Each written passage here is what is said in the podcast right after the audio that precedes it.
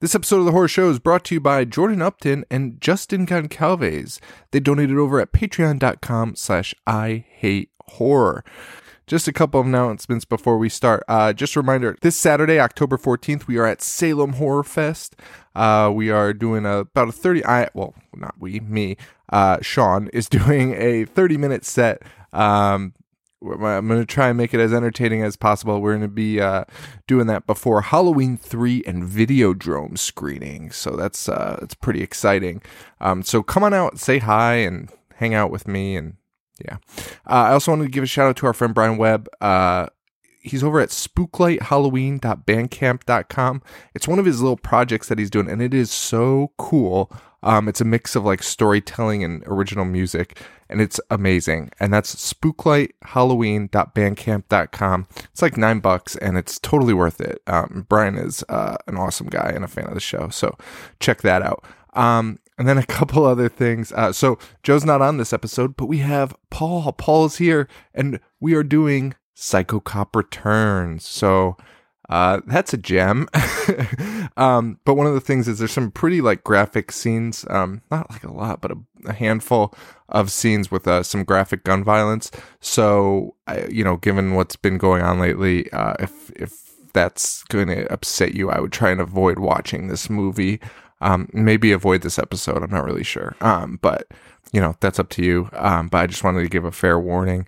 Um, Also, you're about to hear, before we start the episode, uh, I'm going to include a little interview I did with my son, um, just because it makes me laugh. And then if you stay tuned, it's either going to be um, in the middle of the episode.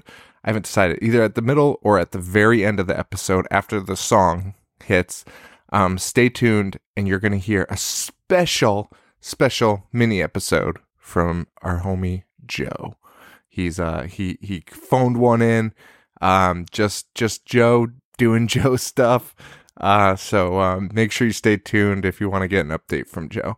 So that's it, guys. And, um, yeah, so here's James, and then, uh, it'll be followed up by our, uh, Psycho Cop Returns episode. So guys, thank you all so much. I'll see you in Salem this Saturday, and, uh, yeah, enjoy. So I'm with, I'm with Master Monster Hunter, James. James, how are you? I like my mom and dad so much because I like my mom and dad. Wow, that's great. Um, what's your favorite monster? The the Creature from the Blue Lagoon and Wolfman and Frankenstein. You like all those guys equally. Yeah. Do you remember we did this a long time ago? We we recorded what your favorite monsters were? Um, Creature from the Blue Lagoon and Wolfman and Phantom of the Opera and Megalomaniac and Mummy. Wow. Um, but do you remember when you were little, you did this too? And you, you, I think at that time you said Scooby Doo monsters. Those um, were your favorite, but you were little. Uh, um, I like the Orange Man and the Witch Doctor. Yeah, you like those guys from Scooby Doo? What's your favorite monster movie? Uh, uh, uh, uh, Transylvania. Hotel Transylvania? No, only plain Transylvania. I'll get Costello. Who? What? Um, Abbott and Costello. Oh, yeah? Mm-hmm. Meet Frankenstein? Meet Frankenstein. You like that movie? Yes. Can you can you imitate uh, Abbott? Abbott Costello. What, but what does Abbott say? He, he, uh... When he gets like scared, what does he what does he say? Aw, Jack. Aw, Jack. Aw, Jack. Uh, what does he say when he uh, drops all the boxes on his head? Uh, I hit my poor little head. I hit my poor little head. That's a good. And I, and I like laughing when that's. When Daddy says I hit my poor little head. You laugh when I say that? Uh-huh. Um, what are some of your other favorite monsters? You like the Gremlins, right? Yeah. Yeah. Uh, what are their names? Gremlins? Yeah, what are the Gremlins' names? Uh, Spikes. Spike, and who else?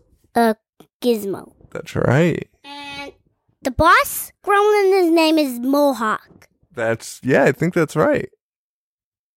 Or maybe he just has a mohawk and he's called Stripe. No, it's it's about that that that other guy. Oh yeah.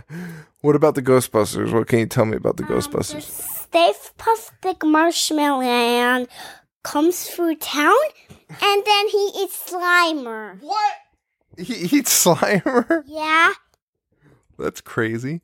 Oh, um, what are your favorite Halloween movies? Uh, uh, uh, uh. I think I, I think I like Batman Halloween. You like Batman Halloween? Uh-huh. Um, uh, a grumbling Batman, a grumbling Batman Halloween. I've never seen that. That sounds amazing, though. With a swamp guy with the gremlins. Oh, yeah? Uh-huh. Cthulhu? Because, because the swamp guy is the captain and the gremlins are his co-pilots. Do they fly a ship? Um, they, they ride a ship. They do? Uh-huh. It's like a big pirate ship? Uh, it's my car. Your car? Uh-huh. They're the pilot and co-pilot of your car? Uh-huh. Wow. The Ninja Turtle car. Oh, wow. Wow, wow, wow. And even the Creature from the Blue Lagoon decided to help them. Oh, yeah? So it's like a it's like a boat full of baddies or a car full of baddies. Uh, boat baddies. Boat baddies. And the Ghostbusters are trying to bust them, but they escape oh. in the ocean. Oh, oh really? Mm-hmm. And they got into my necklace. Now, your teacher told us that you've been telling the story of the Phantom of the Opera to the class. How does that story go? Uh, uh, uh, Mister Hyde and the Phantom of the Opera get in the fight, and the Phantom Tom gets fire all over his face, and then he had to wear a white mask. And who told you this story? I did. But who told you? Uh, no one. I just told him myself. You just made up the Phantom of the Opera story? Yeah. Papa, um, uh, uh, uh... Papa? Papa told me that story. Oh, that's where you learned it, huh? Mm-hmm. Your your papa told you about it? Uh-huh. Why did Papa tell you that? Why did Papa think that that was an appropriate thing to tell a four-year-old? Um, because he knows a lot about the Phantom and Mister Hyde. Yeah, I guess he does. Apparently, he knows more than I do about him.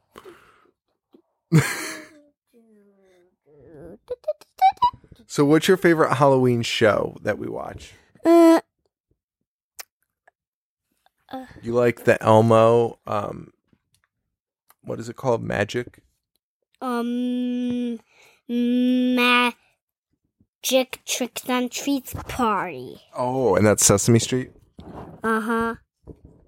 Wow. Wow, wow, wow. All right, is there anything else you want to say about Halloween and scary stuff and monsters before we uh before we start this episode? Uh yeah. Okay, well, what is it that you want to say? Uh uh Wolfman howls at the moon and Frankenstein gets up because he's strong, and Count Dracula sleeps in his coffin because sunrise gets up. That's right. All right, so we can start the episode now? Yeah. All right, so say, um, I don't know, what do I say when I start the episode? I usually forget. Everyone, Daddy noticed everyone because, thank you everyone, I'm going back to Dad. See you of the video, I'm going to watch Mupp- Muppet Family Halloween. Bye. Say bye. Bye, everyone. Hey, wait. What? I just farted, everyone.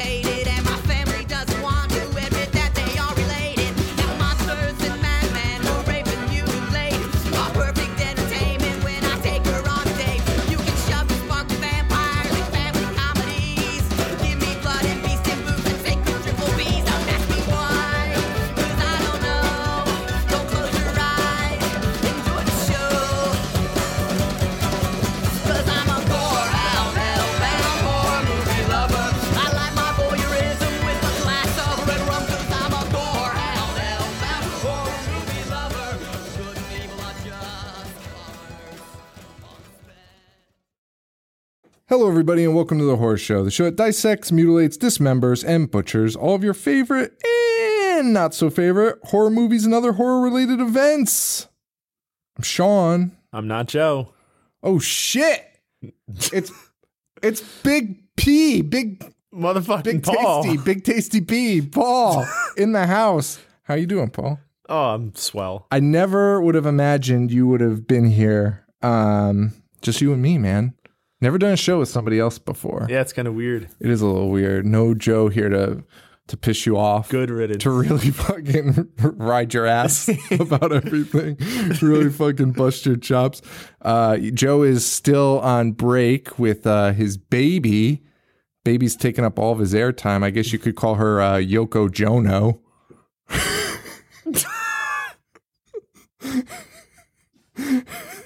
So... Yoko Jono, the baby, take it, stealing Joe away from me. Um, but that's fine. That's fine. Joe will be back soon. Guys, last chance, by the way. Salem, this Saturday, October fourteenth, I'll be there. It's a shortened set, six thirty, unless Paul wants to do it. Paul does not want to do it. I told people. People were unavailable. Like, people were like, oh, have Paul do it. Have no. Paul do it. And I was like, I don't think Paul's doing that. No, like, you can't take me to places. Yeah, I don't. That well, I mean, without the ability to edit Paul, it's we've got problems. We've got problems, like bad problems, like lawsuits. Never bans, lifetime bans. Um But we're actually doing a full episode this week, just me and Paul. Um, oh, also, this episode is brought to you by Holly Campbell, Christopher Rousseau. Thank you guys so much. And um, this was actually picked out. This isn't a Patreon pick, but this was picked out by a guy named Creepy Carl on Twitter. And uh, he messaged me and was like, you guys should check out this movie called Psycho Cop Returns. And I was like, get the fuck out of here. Are you serious with this name right now? Terrible and, title. And I searched it because I was like, if it's made like two thousand twelve through two thousand seventeen, I'm not going to do it because then I know what you're doing. It's like a wolf cop, yeah. Like, you know, like over the top on purpose. This is not that. I was like, I was like, this is a terrible title and I'm absolutely sold on it. Oh, dude. Like I was almost, so, as as long as that date was prior to that. And it took itself earnestly. I was like, yeah, I'm I'm in. And it, it was nineteen ninety-three, Psycho Cop Returns, the sequel to nineteen eighty-nine Soc- Psycho Cop by William Lustig and Larry Cohen, which uh, oh. they did. I guess it's a piece of shit from what I've read. uh, and this is not much better. This one was directed by Adam Rifkin, though. So star-studded, man. The guy that directed The Chase. He's probably a big Flea fan. Wonderful. Paul, I don't even understand that reference. I've never seen The Chase. Um, wait, what's The Chase? Uh, the one with Charlie Sheen when Anthony Kiedis and Flea are chasing them in like a giant jacked up Bronco. Of course. On a freeway. And speaking of Charlie Sheen, we've got some Charlie Sheen trivia oh, for you on shit. This one. We'll do it later, though. We'll do yeah. it later. It's all right. Um, so we're doing Psycho Cop two. I feel like there was something else I need to say. Oh, I think I interrupted myself. Salem, Saturday, October fourteenth. It's an abbreviated set. It's going to start, I think, at six thirty now with the movies uh, Halloween three and the fucking, uh, I always forget the name of it. It's not Terrorvision. It's um the fucking, Now I can't even think of the director's name. The body horror guy did The Fly. Cronenberg? Cronenberg did it. It's about a T V. James Woods in it. I don't know why I can't think of the name. Cronenberg. Why the fuck can't I think of the name? Cronenberg, I M D B. What a commercial for uh, for this fucking. Can't wait. I hope it's The History of Violence. Uh, I wish. Remember history. Wish it was Eastern Promises. Videodrome. Videodrome. Yeah. Videodrome. Um, so we're doing Halloween three and Videodrome out there at Salem Horror Fest. That'll start at seven. I'll go on at six thirty. Probably by myself, unless like by some weird miracle Joe can come. Um, but I don't think that's going to happen. But I'm I'm excited. I've got some shit lined up for y'all. It's going to be good. Um, and uh, yeah, so come out and join me and say hi and, you know, laugh at me. And I mean, applause me too. I'm not there just for fucking kicks. I'm there for my ego, guys. So come out and make me feel better. Um, that's it. That's it, right? That's all the plugs we got. Store dot I U. Why am I doing that now? It's the end of the fucking show. All right. Um, oh, and also one other thing. Patreon users, get prepared. Joe has recorded his own mini solo Joe show. Oh, God. The Solo Joe show. Solo Joe show. Um, and that'll be uh, available for Patreon users only this week. So you get an update from the man himself. From the man himself. Um... Like that's a selling point. Listening to Joe talk by it's himself so in the fucking office. It, I, I am very interested to hear what it is. Um, it's just a nineties. It's a love song to nineties rap. Yeah. So Psycho Cop Returns. Um, and before we get into this, let's just say real graphic depictions of gun violence in this. And with all the shit going on right now, this is just a heads up. Just a heads up. We don't normally do this, but like some heavy fucking gun violence in this. Like. Almost like weirdly, because like the guy's kind of supernatural. I didn't. Yeah, it was weird. As soon as he shot the first person, I was like, well, yeah, I didn't expect that. Who gives a shit? Like, I don't want to see that. Like, you're like a ghost cop. Like, I don't give a shit about that. But uh, so there is some ghost. Most definitely not a ghost cop. No, but I think he is. I don't know. So Ghost Cop, Ghost, Ghost Cop Returns, Ghost Cop Returns. Uh, he, uh, So anyway, there's depictions of like really graphic gun violence. So if like you're shaken up by like what's going on recently, like probably don't check this flick out. Like it's probably one you're going to want to steer away from because although this guy's puns kind of just take you out of every moment. And there's so many. They're pretty fucking bad. And they are so many. Multiple for every kill. Like, and then he explains them too. Oh, okay. And then laughs at every single yeah. one of them. He's like, you're wearing black. It's perfect for a funeral. For your yours. Sometimes he'll laugh at himself, and then he's like, ha, ha, ha. And then he'll throw in a ho, ho, ho at the end. He laughs just like the uh, that idiot from Silent Night, Deadly Night Part two at the garbage day scene. Dude, one hundred percent. one hundred percent. I was actually like, is that is this the same actor? No, it's just it's like. It's the same maniacal it, laugh. It's the same like shitty Hollywood like acting class. It's like, we'll teach you how to laugh. I don't think any classes do that. Um, so we start out, we got two nerds. They're throwing a bachelor party in their office after hours, which seems like, honestly, like the worst plan of all time. Not just because you're going to get fired, but just like who wants to hang around their office all night? Oh, it's what I'm doing right now. Recording in my office. Um, and, you know, they're talking about they've got strippers. Jam- Bill's got the stripper, or I've got the strippers, James got the booze, and you've got the grass. And while this is happening, there's this. They're sitting two seats away from. They're the sitting two seats away from a cop, and he is the oddest looking man I've ever. He's like one of the least intimidating bad guys I've ever seen. He's just got such a dumb face. Like he's such a dweeb. Everyone in this movie is a fucking dweeb. Like such utter dweebs. Um, and the cop comes up to him, of course, and he's like, you boys ain't planning anything illegal, are you? And one of the guys is panicking, of course, because he's like, you're talking about marijuana in front of a cop. And very loudly. And very loud. I mean, really, that guy's right. Like, why are you announcing that stuff? I don't know. Um, and then the cop gets into his car It's just filled with fucking body dude. Parts. So many body parts. Bloody pentagrams dude, in the rearview mirror. In in the middle of a crowded parking lot. Like, yeah. Dude, I look into probably every car's window I pass, and these body parts are filled. Like, his car is filled yeah. with body. Hands, f- fingers coming out of a skull. Dude. six six six written in blood on his glove, on his fucking glove box. Pentagrams painted on the rearview mirror, but like it is the most disgusting thing I've ever seen. Like no one would ever let that slide. Not even psychopaths would do that. No, that's fucking crazy. Dude, the glove compartment had like six hands stuffed in it. Somebody would notice this guy driving around.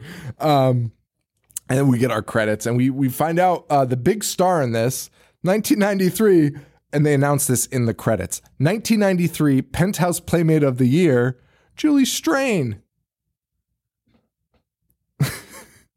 You're not impressed by that? No. What I was more impressed by when I looked up uh, her filmography, yeah, she was in Blood Gnome and The Bear Wench Project. No way. Yeah. Classic. Wow. Yep. Good for her. That's it, though. And uh, Bear Wench Project was directed by our boy who directed Chopping Mall, by the way. No Just way. Just bring it back. Yeah. Really? And Jim Wynorski or whatever. Oh, my God. Yeah. Julie Strain, good for Julie you. Julie Strain. Get that money, kid. Yep. Which one was she? Was she she had to be dark hair one. Oh, are you serious? So she, she was one that survived almost to the end. Oh my God. I thought she was for sure the one that gets plowed for the entirety of the movie. And has the most nude scenes of all time. Dude, that girl, well, I mean, we're going to get to it, but it's almost like she starts banging this guy at the beginning of the movie, and they don't stop fucking until like, like three quarters of the way through. It's one of the most insane things I've ever seen. Uh, Dude, they start having sex during the day at work, and then... That's actually true. Yeah, and then they close work, everyone goes home, and then it's late, and then they're they, still fucking in yeah, the copy they, room. They just move a couple floors down. Yeah, it's one of the most crazy Holy things shit. I've ever seen. Um, uh, so, yeah, so uh, after our credits, we come back. Our two guys, uh, their names are like Larry and Brian. These no one in this name, no one in this movie has a fucking memorable name. Like they are no. the names of your friends. Like they really are like Sean, Joe, and Paul. Like Brian, Larry, and Mike, and Matt. It's like what the fuck is this? Um, and but, Gus, Larry and Gus, Larry and Brian are our uh, are our two, I guess, leads. They're fucking obnoxious. Um, Brian's a little bit nervous, a lot bit nervous, but also took completely right. And Larry is just a big fucking asshole idiot. Yeah. Like, and not even like an asshole, like he's a jerk. Like, he's just, you want to punch this guy in the face all movie because the way he talks, the way he looks, the way he says shit. Um, so Brian's saying shit like, oh, damn, that cop was so weird. And there's a cop behind him. And Larry's like, oh, you have marijuana in your briefcase. And the guy's like, shut the fuck up. And also, it's not a briefcase. It's like a cloth bag that he's carrying. Um, and the conversation is like so bad. Like the dialogue is brutal. Maybe it's not the dialogue. It's just the way they're delivering it. It's so fucking brutal. Like yeah. they don't even know how to pause like between things. Like it's just really bad. Um, the cop ends up driving away, but they throw the weed away. Not that that matters at all. Nope. Um, and the cop is still slowly following them in the car as they're walking. And Larry's just being like a piece of shit. Like Larry's like, all right, I'm going to go ask him why he's following us. I'm like, why would you ever do that to a yeah. cop that's following you? And I think he yells at him. Yeah, he, are you following us because we have marijuana? Officer Inbred. Yeah. Hey, Officer Inbred, are you following us? And then he, he like speeds away and you're just like, we think they're in the clear. Um, But we're not, because Psycho Cop will return in like two minutes.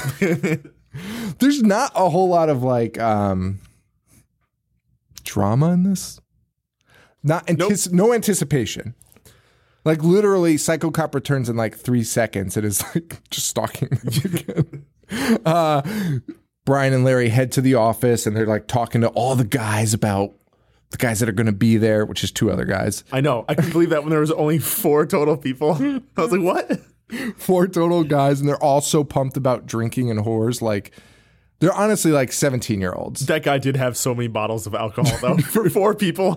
Dude. He had two, a filing cabinet and entirely filled. And, like, honestly, from here to, like, the end of this show, like that movie, it's kind of, well, not to the end, I shouldn't say that, until like the action starts.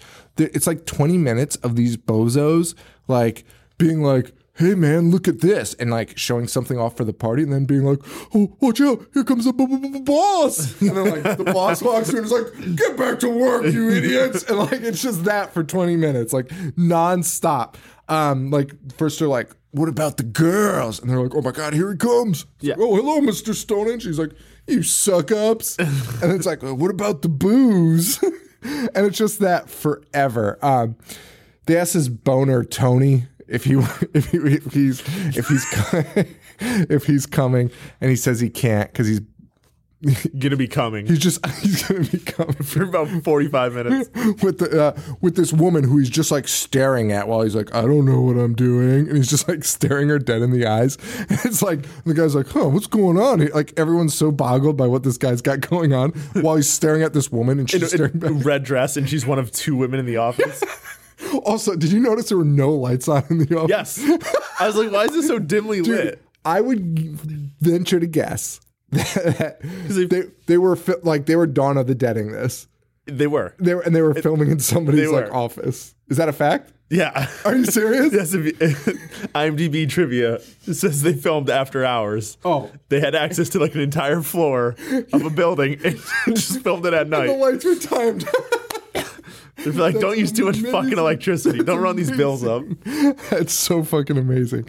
Um, yeah, because it's like pitch black. They're just using lights on their fucking desk in the middle of the day. Yeah. So bizarre.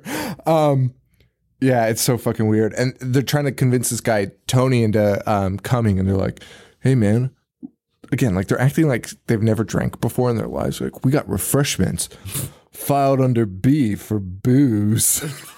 I would honestly fight somebody who said that to me right now. If I was a grown-ass man and they said that, I would fucking fight him. Um, Big Tony, the boner, Big Boner Tony, he uh, takes his girl into the copy room, and she's like, he's like, oh, should we come to the bachelor party? Like, I, I don't know what they bang in that office after hours because they're both having an affair, I guess. But she's like, I don't want an audience. So then they just start, start fucking doing in the it copy the, room in the middle of the day. Middle of the day. and, and Larry walks in on them and is just like, whoa, you guys, whoa, whoa, I just got to make a copy. And then he copies his face his and fucking leaves. Face. Honestly, he's like seventeen years old. It's so insane. I think Larry's growing on me. He's such an asshole. He really is. And speaking of Larry being an asshole, he then writes on his like stupid scanned face like a note to the woman in accounting, um, like a love note, and faxes it to her. And this guy, this fucking asshole nerd Brian, is like, hey man, I heard she's a real jock. She's gonna break you in half. And then they cut to her, and she's gorgeous. Yeah. She's just a gorgeous woman. Like, you, I thought, like, we were going to get, like, Revenge of the Nerds, like, Big Bertha type woman. No.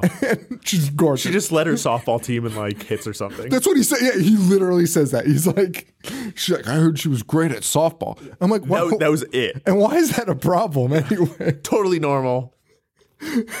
She has a leisure activity that she's really good at. I don't know if you want to mess with that, buddy.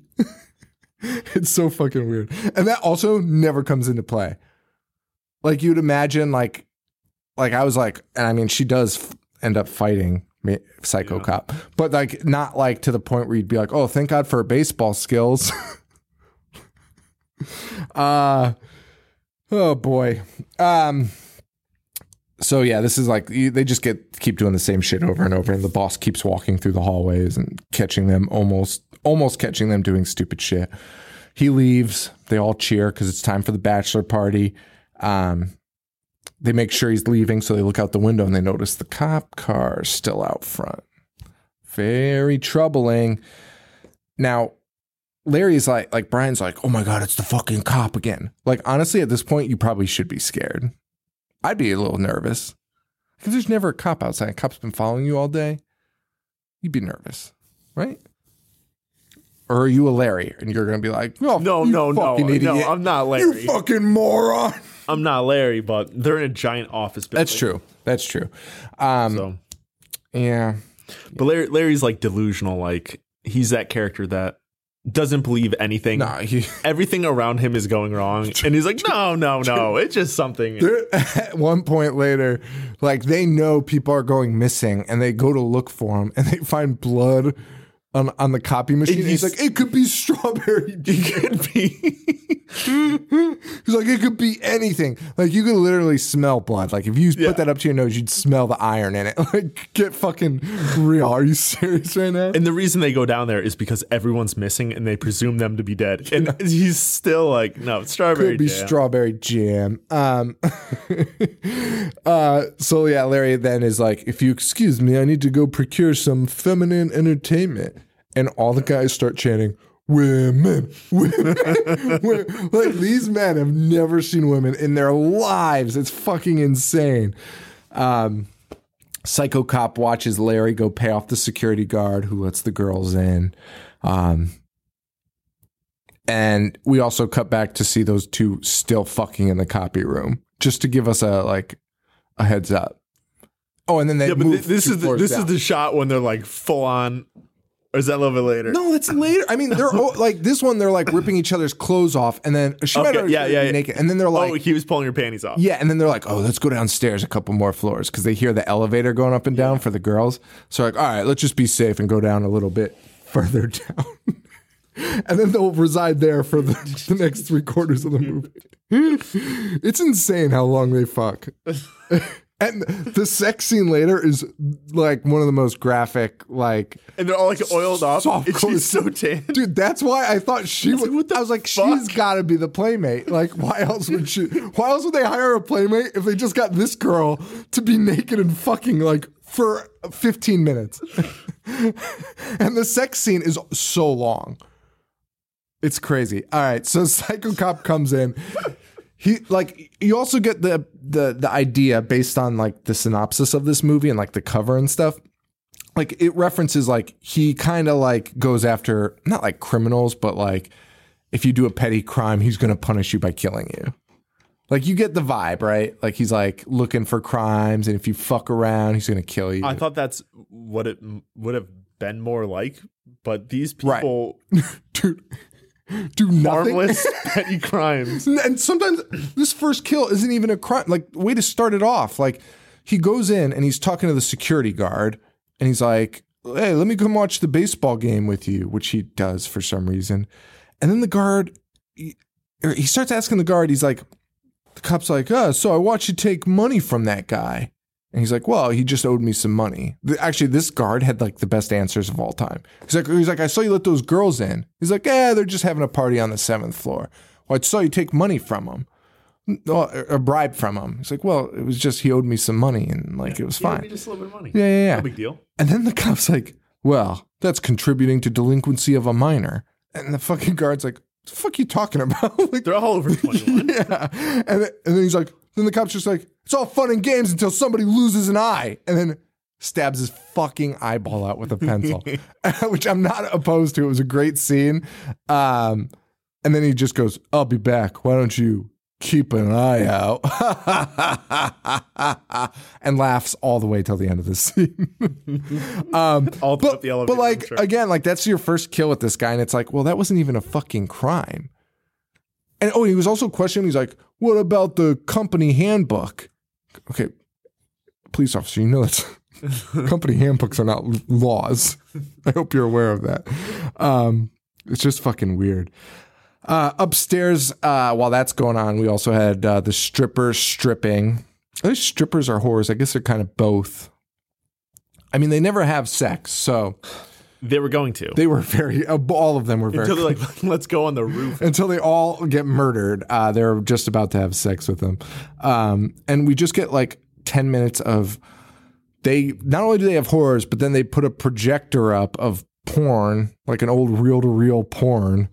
So now, so we're just getting intercut video of real strippers stripping and then strippers on the video stripping. And it's like ten minutes of just cutting in between and like Brian and Larry being like, boobies, and this is amazing.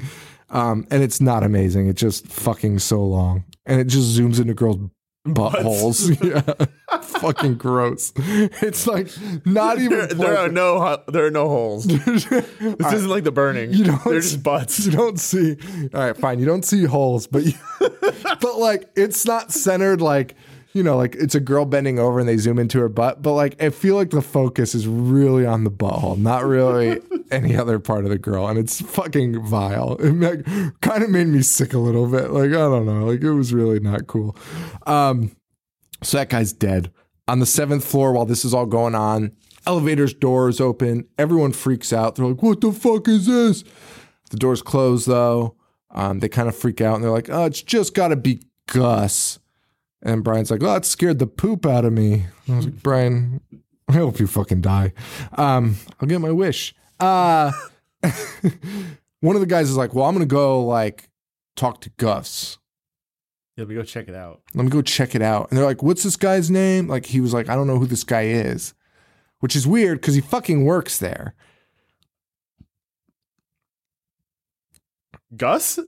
No, the guy that's like. What's oh. that guy's name? Like, because he doesn't know who Gus is. Mike. Yeah, Mike, Mike doesn't know who Gus is. But Mike's going down to check with Gus to find out why he yeah, did that. Because he runs into Psycho Cop. He doesn't know the difference. Yeah. yeah, so he doesn't know him. You're right. Correct. But it's fucking stupid because he works at this building. He, There's he, many stupid things in this. I mean, I guess if it's at... Yeah, I guess I shouldn't fucking...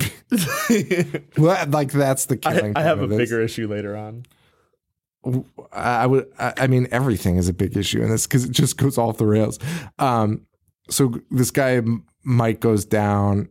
Literally nothing happens. He, he, the elevator gets stuck, and he comes like while the guy's going down, so he has to climb out. And then he starts talking. Psycho Cop is posing as Gus, which is genius, except for the fact that these guys work here, so you'd never do that because you'd be like, "Oh, they must know who Gus is." Yeah, because everyone else knows Gus except for this one guy. Yeah. So we got fucking same, lucky. Who works in the same fucking the same cubicle. office? Yeah, yeah, um, yeah, and and yeah, it's fucking insane. And they kind of buddy up, and he offers Psycho Cop booze, and Psycho Cop's like, "I'll take a scotch." He's like, "I bet you need booze to get through the night." And Psycho, Psycho Cop is just staring at him and goes, "No, I'm pretty good at killing time." And Mike's like, "Okay." Why wouldn't he just kill them there? Because he needs more puns. He needs to kill him. He needs to kill him in punny ways. He already probably had the elevator pun in his back pocket. Because um, he was going to get him when he was climbing out. Yeah. And he's like, "No, I'm using the elevator." Yeah, it's fucking stupid. The guy goes, gets the booze. He takes the elevator down again, the one that works. The elevator starts like rocking. It's like False fucking. Face. It's like Bugs Bunny, dude. It is. It's going to the second floor, to the seventh, to the third, and so an elevator goes up and down, right? And this guy is throwing himself. It's like he's on Tower of Terror, but not belted in. He's just flying dude, across. He's, and he's and it's so bad. Like he's so clearly just flinging himself, like because he has no momentum. Like there's no. Like he has to like fling himself back to back, and it is painful to watch because like, this guy is so unathletic. He can't even like pretend like the thing's shaking. Like he's literally just bouncing off the walls. Um, it's fucking bizarre. It's fucking bizarre. Um, but he gets out. Uh, it, it's insane. He gets out of the elevator, but the elevator like keeps going down after he gets out. So it's just this empty elevator shaft, and um, Psycho Cop just pushes him. Yeah. He waits till he gets the scotch. I was actually kind of bummed because everyone talks about how, like how crazy the kills are in this movie, like because there's multiple versions, and like I guess they did a D V D release in the early two thousands, and they cut everything out. They cut literally all the nudity and all the violence out of it. I don't. You could even watch the unrated version on YouTube though. Yeah, yeah, we, we had the right version. Yeah. Okay, but. Th- there is a version out there with everything cut out, and people are like, "Man, that's fucking bullshit. Like this was one of the goriest, craziest movies I've ever seen." It is not. I mean, it's not bad, but it is not like, like I was expecting a lot more. And like yeah, I, this scene, especially like, yeah, just, you don't see it. He just fucking throws, he, he literally pushes him down. And then he's just like going down straight to hell. Thanks for the booze, but I don't drink when I'm on duty. These, this dude, this guy's puns are crazy. And in the final chase sequence, he he riddles off about three thousand puns, and I wrote them all down, every single one. Uh, this guy cracks himself up though. Um, so after this, they start getting faxes. The guys in the uh, the guys at the party, the fax machine, they get a fax from one of their one of their friends' faces, and they're like, "Look at this guy! What a wiseacre!" Sending us faxes of his face. Then they get a fax of a fucking police badge. And this is where Larry's like really just out of control. Like, okay, the cop car outside, I get, right? But now like two guys are missing, and then you get a photo, you get a photocopy of a badge, and Larry's like, huh, wonder what this could be. And Brian's like, I think yeah. it might be the cop. He's like, the cop's outside. Yeah. He's like, it's probably Gus screwing with us. Yeah, I think he said, like, I think he said, he doesn't have a fax machine in the car. It's like, Jesus Christ. Um, also, yeah, why would the killer be faxing them all the time? Dude, the Psycho Cop like sends it, more faxes. Than so it's not like, how does he have their number? And I know he was faxing from where the earlier fax was done, yeah. which was... You would still not know, though, because... you. And also, wasn't that fax machine on the same floor as their office where they had their party? Yeah. So wouldn't the Psycho Cop be in the same room? Yeah. No, you, well, I guess they had the party a couple floors up. Yeah, but like, why are you faxing them? Anyway, I don't it, know. And it doesn't matter because like, oh no, the, no, the fax doesn't come into play. Whatever. Uh, so Psycho Cop just starts like, like Psycho Cop's such a douche, and he finds the bra in the copy room, and he's like, you know, I'm beginning to suspect foreplay. And then he keeps it. He stuffs it in his pocket and walks out. Um, and this is this is the crazy sex scene. Uh, and it's so weird. This this whole sequence is so weird because we just get a close up of man ass right in our sweaty, greased up man ass in our face, just pounding away with legs wrapped around. Straight pounding. It's fucking graphic. Like when I tell you, and so these two, these are the same two that have been fucking since the beginning of the movie, and they're still just going to work on, uh, at work. You know. Um, then it cuts to Psycho Cop, who's like literally just wandering. He found a bra and is like, I'm going to find whose bra this is. And is literally just wandering around an entire office, thirty-two like a floors. Skyscraper. Yeah, office building, hoping to find whoever left the bra there. And then it cuts back, more sex scene, more hardcore f- sex scenes. Uh, new new position. They're in a new position. They're doing it, uh, I don't know, lotus flower style.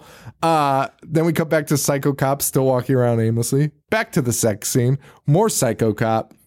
New position, new sex scene, uh, and we see the door opening. You think Psycho Cop's got him, and it's just this accountant that they had faxed a crude thing to earlier. Um, the softball player. No, yeah. A character that seems completely meaningless yeah. until the fucking end. Sharon is her name. Sharon. Good for you for knowing all the names. Classic Sharon. Classic Sharon, and Sharon's like, oh, I didn't see anything. Yeah. And uh, Tony's like, uh, she tripped and fell. Like, they are the most greased up human beings ever. And he's only wearing a tie. He's only wearing a tie. And, and she's, she's doing nothing. Completely naked. And they were just fucking. Like, it wasn't like they were getting up and they got yeah, caught. Yeah. Like they were in the act. They were on a table. Yet, yet Sharon is the one who's apologizing. And could you imagine how messy those tables are with how much grease there is? Like, poor fucking uh, housekeeper's like gonna lose her mind. She's gonna be like, how much soap's gonna need to take that grease off? Dude. Jesus Christ. Um, Psycho Cop's watching the accountant. You think she's gonna get it, but uh, at the same time, he hears uh, party boy Mike, or no, maybe not Mike, one of the guys, the guy who's getting married, um, and his uh, his lady of the evening laughing, laughing in the stairwell. So he he turns his attention to them. Um, and I should note, like, throughout this movie, like, one of the more painful things that kind of drags it on is, like, between every, like, decent, like, normal scene, it'll just cut back to, like, the stripper party and then being like, I love boobies, and, like, Larry being like, this is the best, and then, like, just cut back to a normal story. So it's, like, pretty infuriating. Um, so the officer goes up, follows these guys up to the roof, catches them. Hey, you little punk, you're being drunk and disorderly. And, like, this guy does, like, a terrible drunk impression. Yeah. Um, and he just fucking pops this guy in the fucking head. And it's just like the most anticlimactic kill I've ever seen. Like, it was also kind of cool, but just more like, oh, so we're just... We're just doing that. A guy that draws pentagrams and has hands and chopped up body parts in his car is just like also just popping people. Yeah. Um, and then we get like so many bad puns. Oh my God. It's your first offense. Oh, wait, no, that's not the one. He goes, uh, you have the right to remain dead. Yeah. Start reading Miranda rights. But just to replacing a, words with dead. Yeah. Into a dead body. And then just starts kicking. He, he cuffs him and just starts kicking him. And then it's like, I hate to kick a man when he's dead. And then he picks up the girl and he's like, it's your first, and he brings her to like the edge of the roof. He's like holding her over. He's like, it's, it's your first offense, so I should just let you go with a warning. I'm like, okay, now he's emphasizing the wrong words. Because, like, you emphasize the let her go. Uh, and he drops her. And she falls into a trash can perfectly, and the lid closes. Yep. So there's no evidence, because inside, Brian's like, I think I just saw a dead body fly past the window. Yeah. He, like, as if yeah, there's, see that. There's strippers yeah. with boobs in his face. Music blasting. And he's looking out the window. With the blinds to closed. See the body. And he's like, oh my God, I just saw a body fly past the window. And they're like, no, you didn't. So they look out, and there's no body because it's in the trash can. He's like, I don't know, man. I just saw the body. Oh, man. And, uh, you know, fucking Psycho Cop also gives uh, another pun, because he can't do one pun. He's got to do like eight for every kill. And it's a, you act like trash, you get treated like trash. Ho, ho, ho, ho, ho. And walks away. um, man, so you have any good bachelor party stories? Speaking of bachelor parties. You have any good stripper stories? I had a I, I debated. Not really. I de- oh, I've got some great ones. I, I, that I think I've told and I've edited out. I don't think they've ever come up. Um, do you know about Valentino's? Have I ever taken you to Valentino's? No. You can say no. No, no, no. Even if it's true. I don't think I, I think took I heard you. A story about. You probably heard that Valentino's, because I'll take anyone to Valentino's. I got exposed to Valentino's. Valentino's Cafe. In Middletown, Connecticut. It's closed now, so don't Google it. Oh, although do Google it, because the Yelp reviews are incredible. The Yelp reviews are like... It's in Middletown? It's gone now. It's boarded up. But it looked like it was closed down forever prior to. You know where the um, like the parking garage is? Like right in the center of town, like across from Wesleyan? There's like a giant parking garage. It's like directly a little bit further downtown? Yeah, yeah. Like right by the water? Yeah, kind of? Yep. It's directly across from that. You would not know what it was, because there's like no signage. There's nothing. The windows are boarded up. It's the seediest location you can ever It's see. Called Valentino's Cafe? Yes. Is it now an Italian restaurant? No. No. Oh, wait. Why? They listed themselves as like a eatery, but all they had was potato chips. And strippers, apparently. Oh, yes. Um, are, are you for real right now? Yeah, yeah, yeah, yeah. I am. And if you ask like older dudes from the area, like they'll know about it. They know about it. So anyway, so I went to this bachelor party. I was like younger. I was actually underage. Um, and so they were like, let's go to this place, Valentino's. And I was like, well, you know, I'm underage, so I can't really go. And they're like, oh, no, don't worry. Like anyone could go to Valentino's. And so they brought me to this Valentino's, and it is the seediest thing I've ever experienced in my life. There's this woman that like owns it. She's clearly a drug dealer. She's like ninety years old. She had skin like leather, and she wore her slippers around inside. Um, you could buy a pitcher of beer there, and it was like four bucks, like a pitcher of beer. But if she didn't know you, she would try to charge you twenty dollars. Like if you went in with a group of guys, like this is the type of place where like, like we, okay. So before, like not the bachelor party I went to, but I then started taking everyone I knew, 'cause I was like, you need to come see this fucking place. Like you will not believe that this place exists in the two thousands. Uh, Dude, they had a claw machine that would pick up eighties pornography V H S boxes. No. Yes. Come on. Yeah, swear to fucking God. And then... What? It was unbelievable. And and so anyway, so this woman, like if you went in and she didn't know you, she'd be like, yeah, twenty dollars. And you'd be like, I'm not paying fucking twenty dollars. And she'd be like, fine, ten. Like you could haggle with beer, haggle for beer with her. She She's the only one running it, right?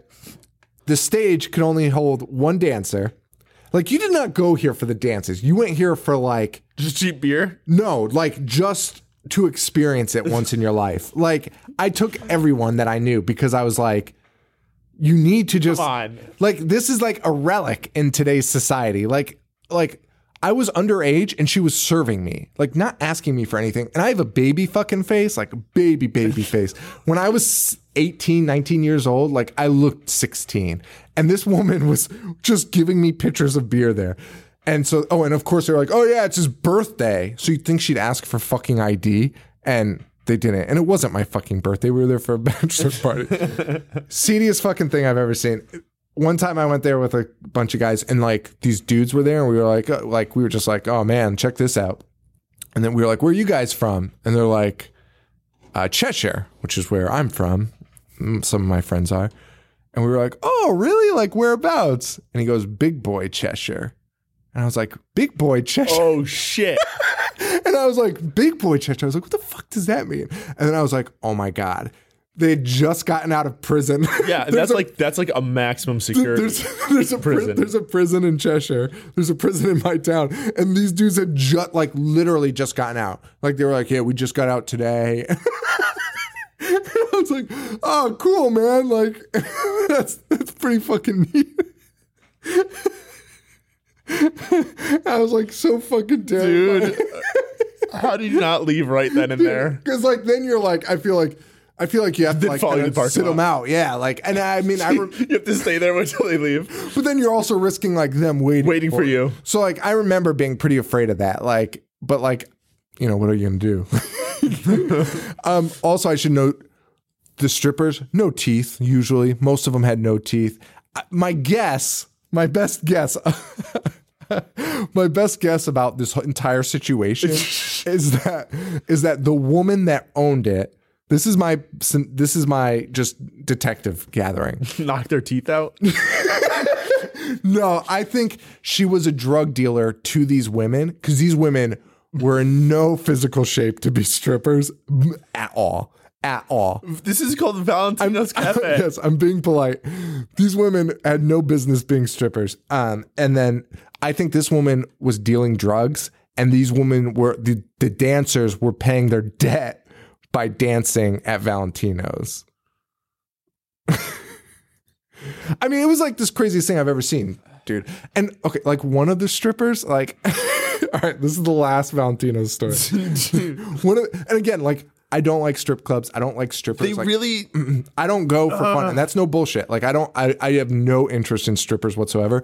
This was just like such an experience that like, I've never seen anything like this in my life. So the, the, the stage is like, the stage was like eight foot by like four foot stage, like right in the middle.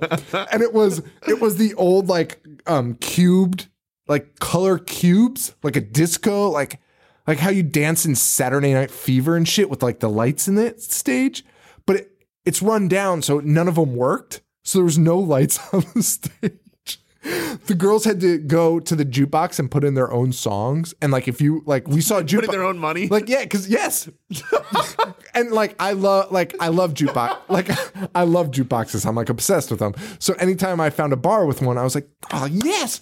So like when the first time I go there, I like put in a ton of fucking coins and like I'm picking out songs. And they're like, did you just put in music? And I was like, yeah, man. And they're like, oh, you're fucked. You're fucked. And like this, the stripper came out. I was like, who changed my music? I was like, oh shit.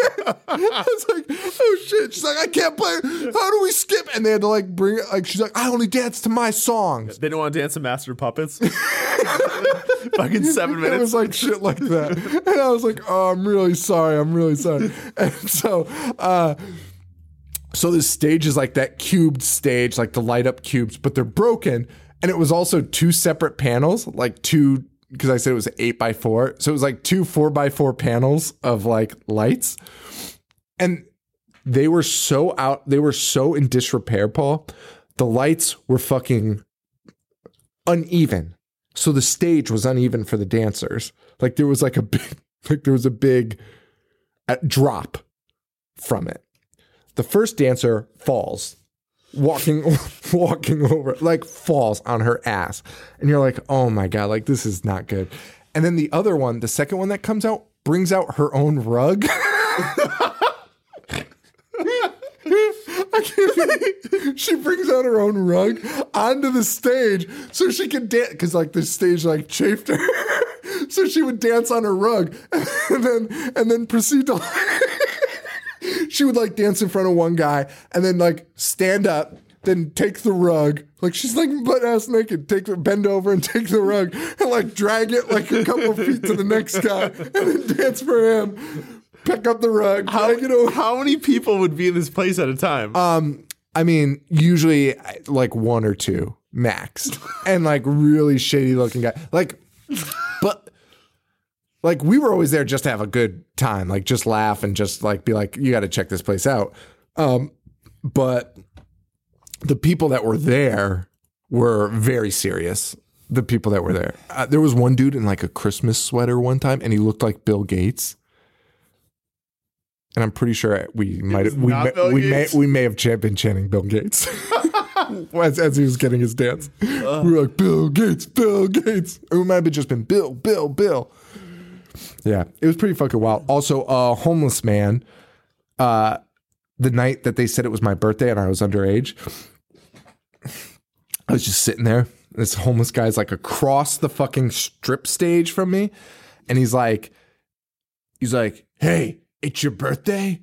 And I was like, yeah.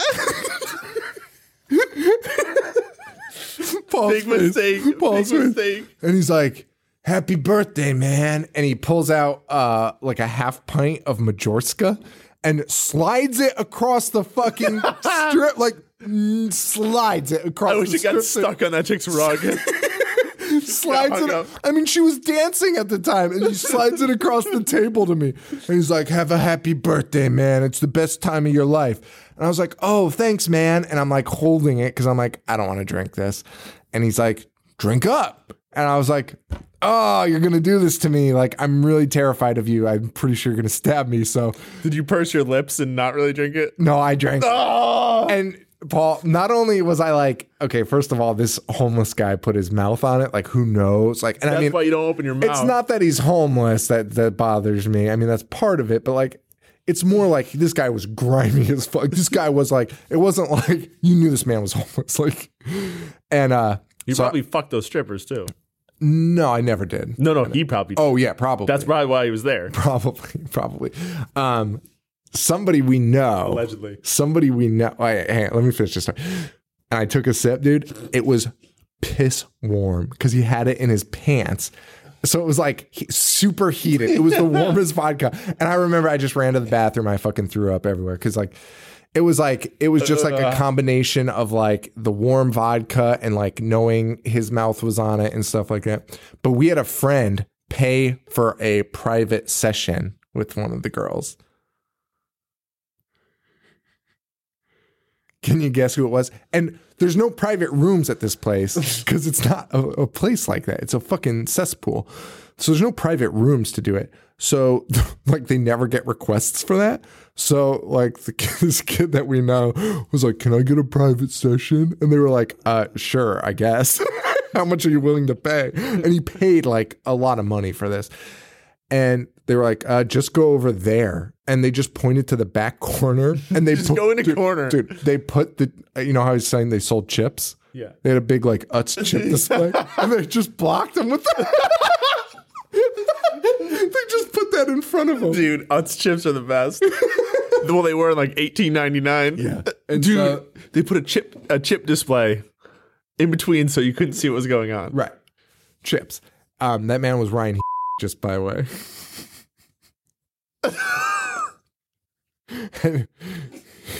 he he he he did illicit activity with her. Do you know what it was? Do I know what it was? Yeah. Yeah, it was I think her oh. So ew. Valentino's Cafe. Check out the reviews for So it. I looked it up and I found a review on Zomato. Never have a bad meal. Discover over a million restaurants across the United States, Australia, United Kingdom, Canada, India. There were some amazing reviews back in the day. For- well, all right. So there's two reviews in a row. So one, give it a positive review. It says delicious. I love this place. So you think it's like, oh, because this is an eatery. And then it says reasonably priced drinks, no cover, and the dancers are total sweethearts. But so this is this website is for restaurants. Yeah, yeah. But this isn't a restaurant, I'm telling you. Well, the, the other review is pizza question mark. I'm not sure if Valentino's Cafe serves food, but if they do, don't eat it. As a matter of fact, you might want to steer clear of this establishment if you have a weak stomach. I went there once about a month ago because a friend of mine had found the place. It's a strip club. I put that in quotation marks because you can't really call it a strip club. The youngest woman was thirty-seven and pregnant, had three kids, and was going through a divorce. Overall, the sketchiness factor is off the charts, but it did make for a great story. See, that's why you bring people there. And like I cut you like now that I'm saying this all stuff, I like feel really bad for like the dancers and stuff because they're probably in a bad spot. But like it was like well, crazy. They have no teeth. It's it's fucking crazy. Here's another review on Yelp. During my college years, when everything my friends I did was for the sake of kitsch, we went to Valentino's on a Wednesday night when they had a stripper. She was in pretty bad shape and left us feeling pretty horrified. It is really dingy, and the regular patrons look like they got out of jail. Fun fact, they did. The bartender was an eighty-year-old woman serving...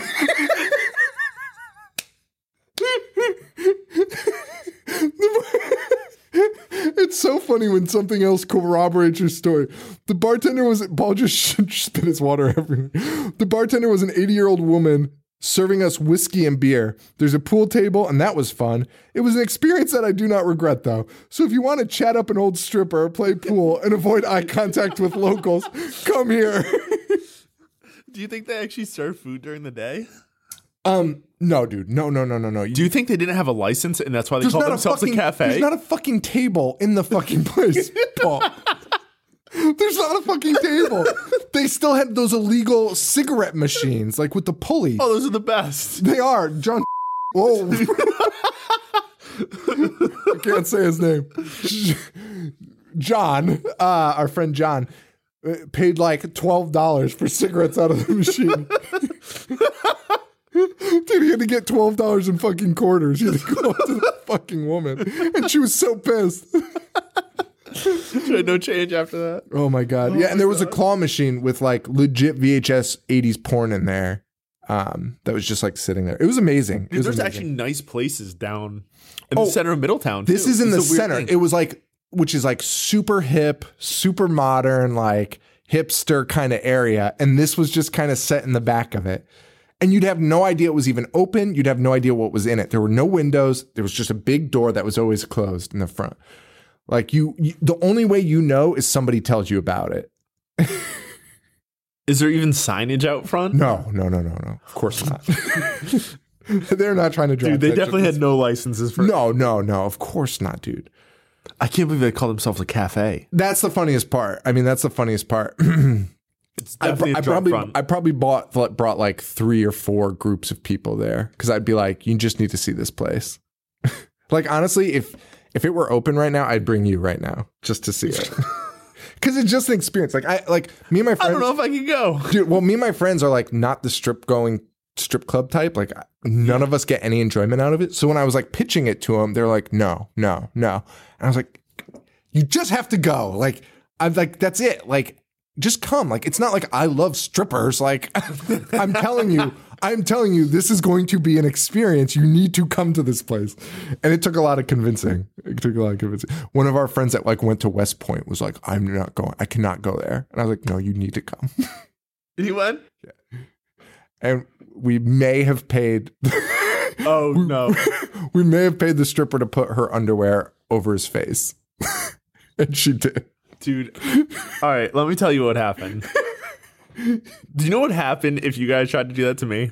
Oh, I would never do that to you because you would smash me in the back of the I head with a lock. I probably would fight all of you. Yeah, and walk home. one hundred percent. You'd probably fight her. Like, don't fucking touch me. I'm going to go stand in the corner behind the no, Utz chip Dan, stand.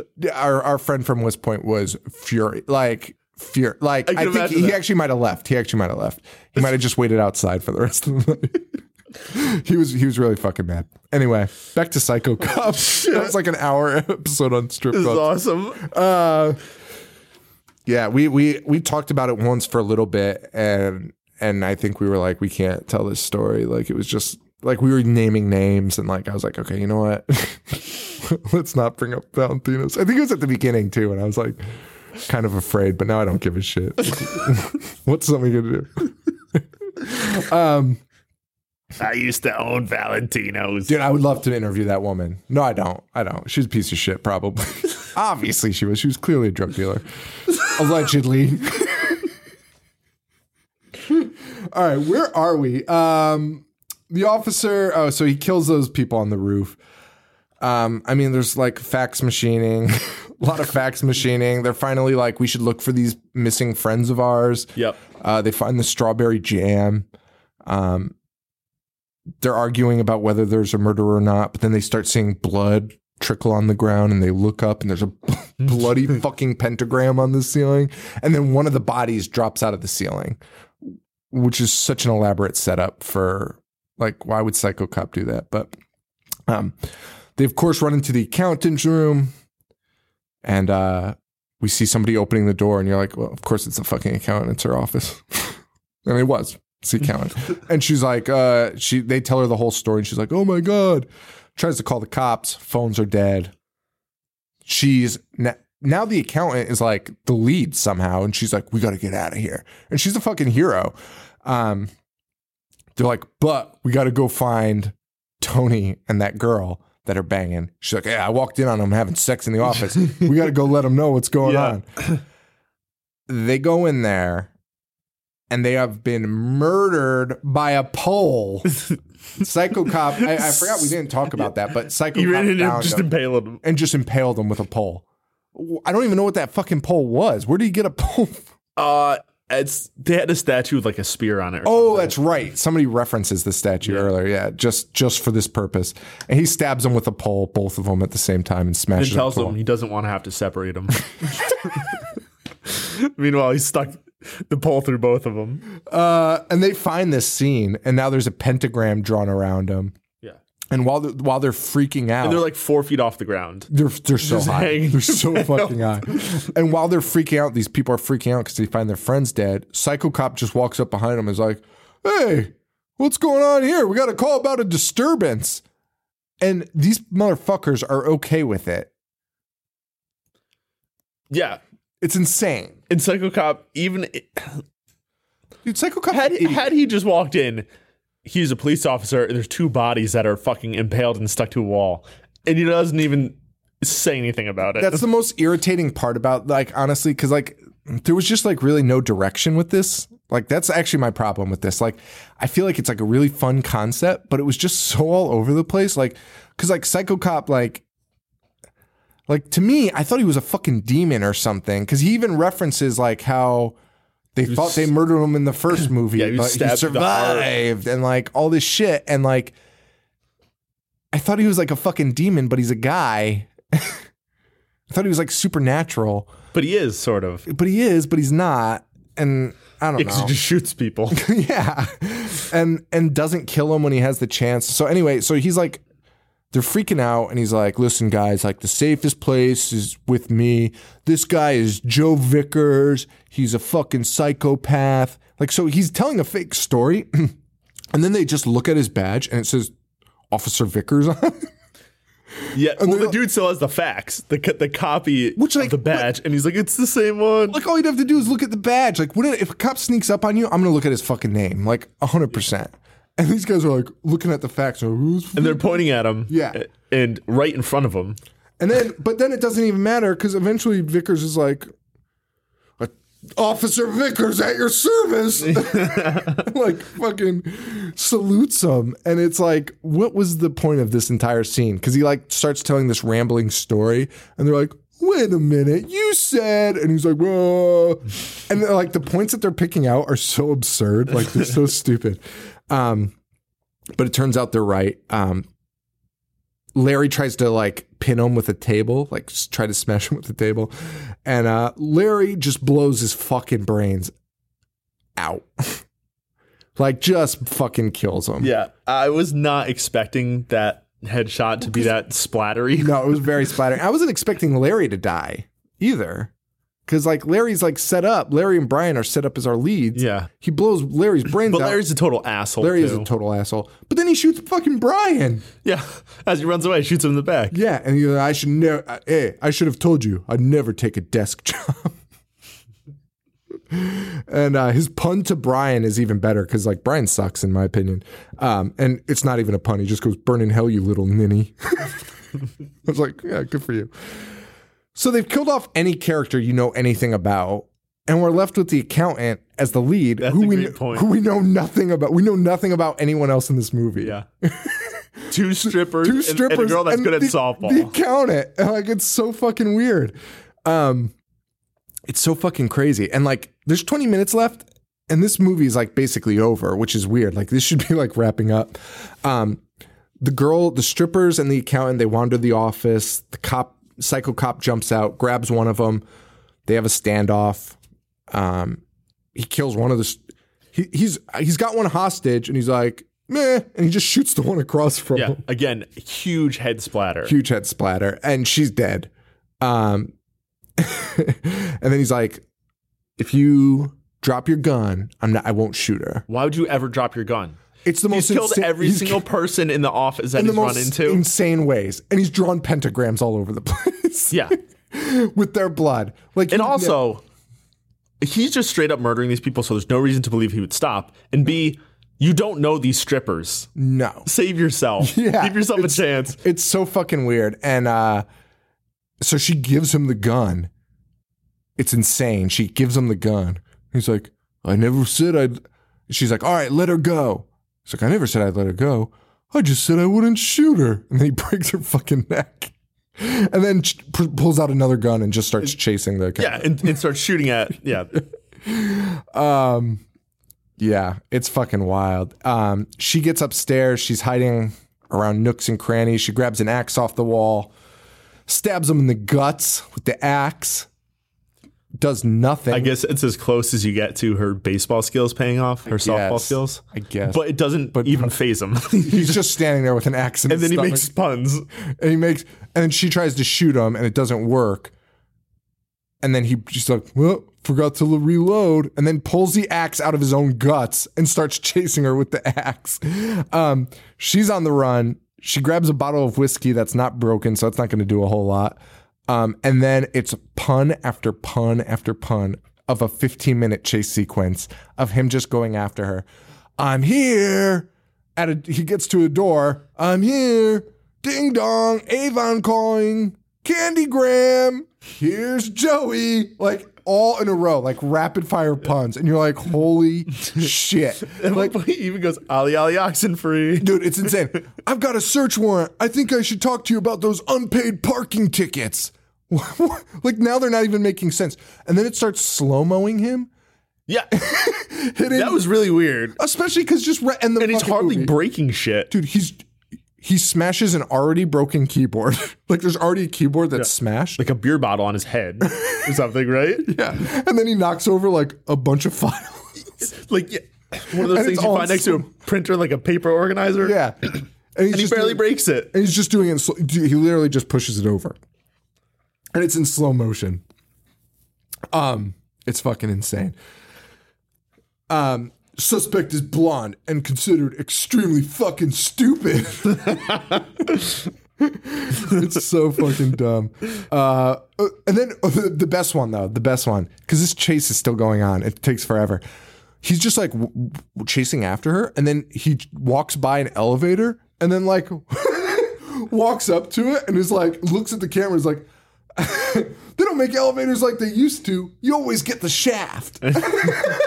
Like, now he's just making fucking jokes. Like, he's not even... That pun's not even about her. Yeah. It was so weird. Um, it's so fucking weird. Eventually, he finally finds her in the bathroom, and she somehow has spray, hairspray and a lighter, burns his face, pushes him down the, the elevator shaft. All right, so this was one of my big issues. That elevator shaft was at the other end of the hallway. Yeah. And I understand that, like, after he gets sprayed in the, he gets his face torched, he yeah. falls backwards and, like, rolls around and stuff. Yeah. But when he initially falls down, he drops the axe, and the axe goes flying down the stairwell. Oh, yeah. I mean, I mean, it's like fifty yards away. It's so far away. It, I mean, it's all so dumb. It's all so dumb. It's about to get real dumber. More dumb. uh,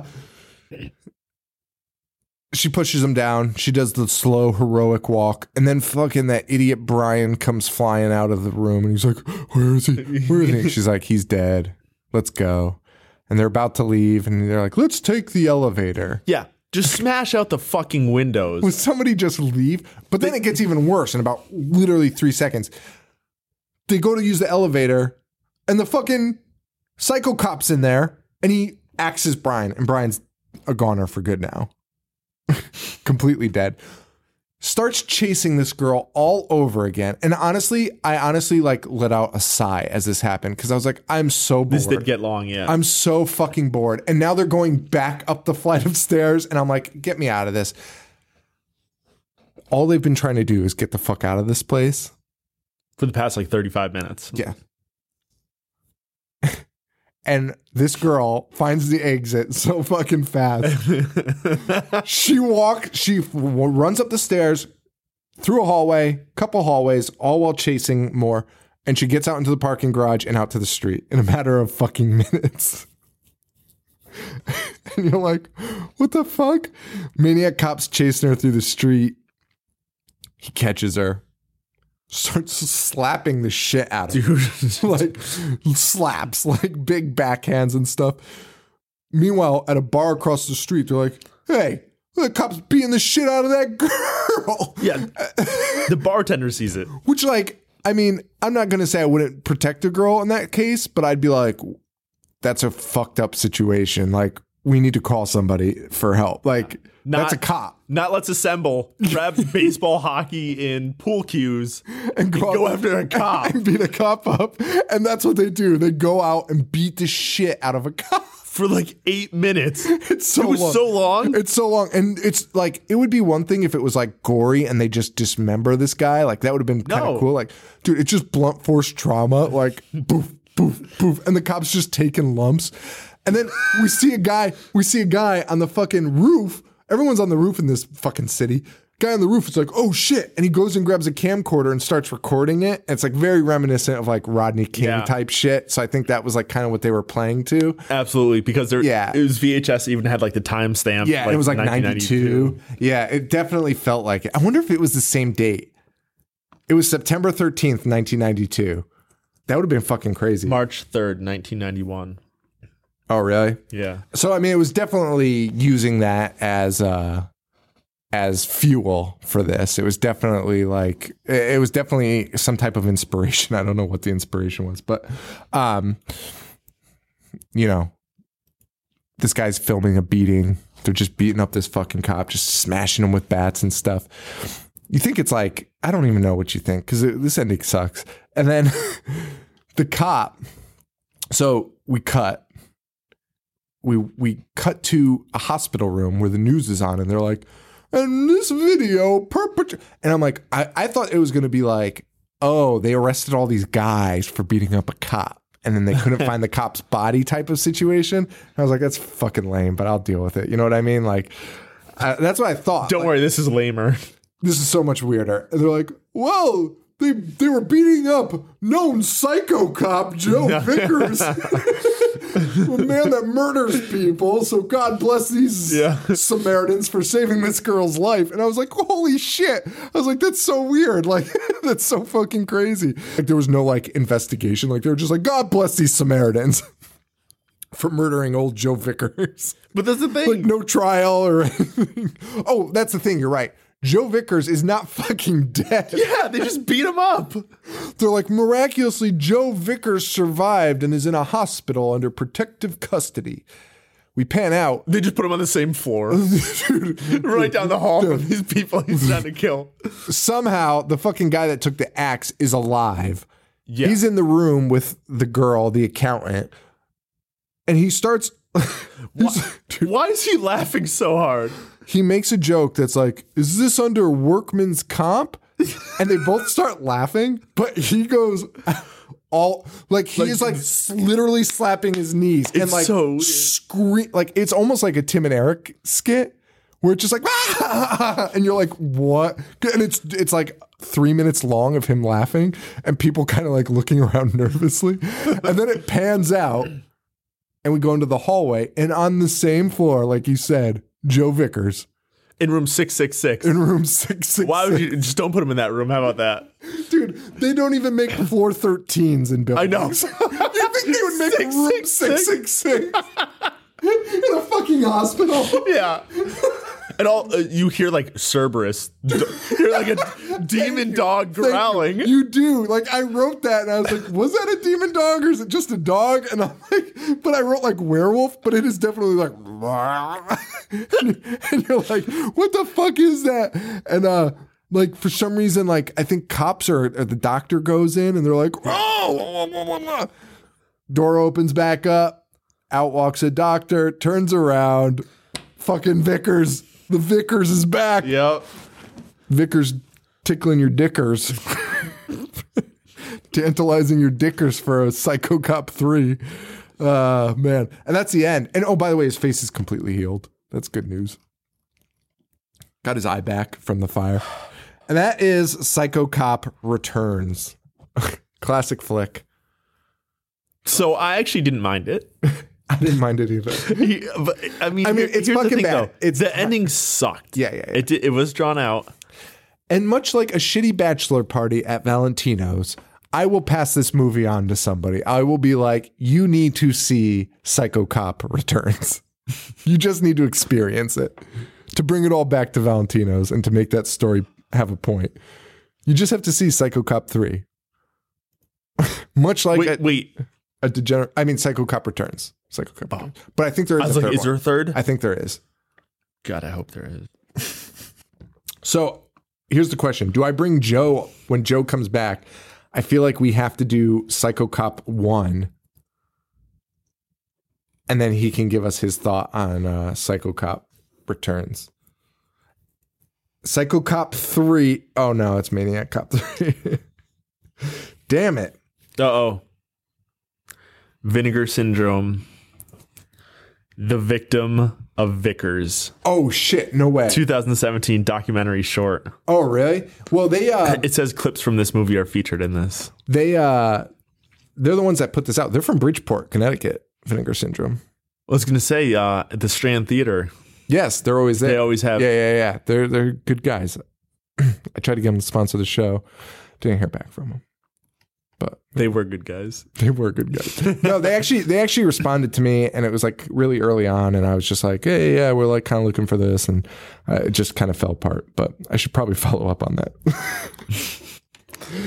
um, so that's it, man. Paul, thank you so much for coming and helping out with this.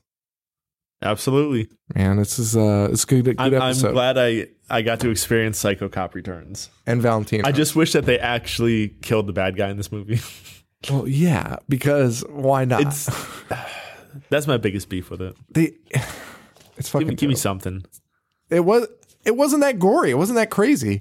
People were like the fucking. The head explosions were, were a lot. I mean, it was a lot. A lot more than I thought they were going to be. But like, dude, he had dismembered. He, shoot, he shoots like eight people. He had dismembered bodies in his car, yeah. And he's supposed to be satanic, and he's just like throwing people into dumpsters and like. Yeah. Didn't dismember anyone. No, actually, everyone dies. From headshots or a pencil or getting thrown down something. Or thrown down something. It's either like d- d- d- big falls, headshots, and then the one pencil. Uh, this movie's starting to piss me off. All right. All right. Uh, what do we have to do? We have to do the normal. Uh, follow us on I Hate Horror Show on Twitter. I Hate Horror on Snapchat and Instagram. We're at facebook.com slash I Hate Horror. Um And I, oh, patreon.com slash I Hate Horror if you can support us monetarily. If you can't support us monetarily, just leave us a review on iTunes, preferably. And uh, if you do, send me an email, Sean at I hate horror dot com, and uh, I'll send you some stickers for free. I should also note, because I realized this the other day, um, my name is spelled S E A N. I forgot, like, people spell Sean differently. Um, and I was like, oh, fuck. Like, I always just say my name.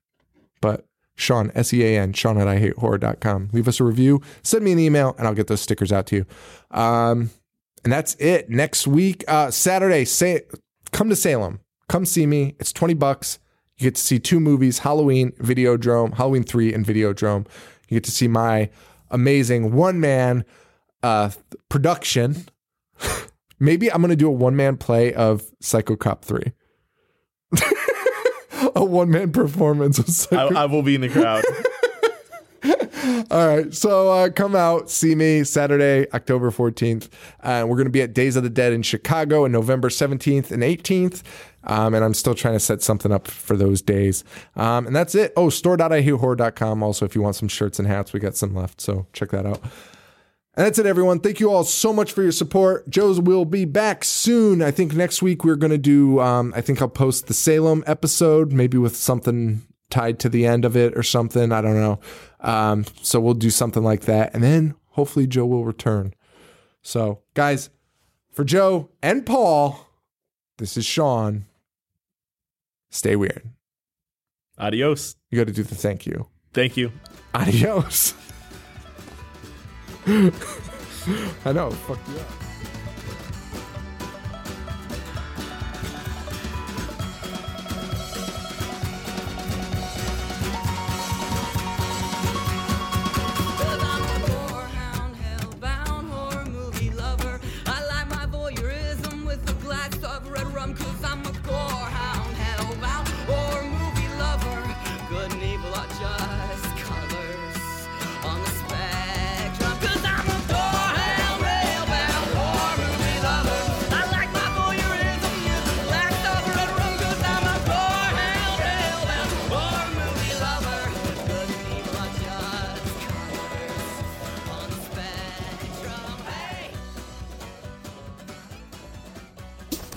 Hello, everyone, and welcome to The Horror Show, the show that dissects, mutilates, I think dismembers, some other things that Sean can dub over and post, probably.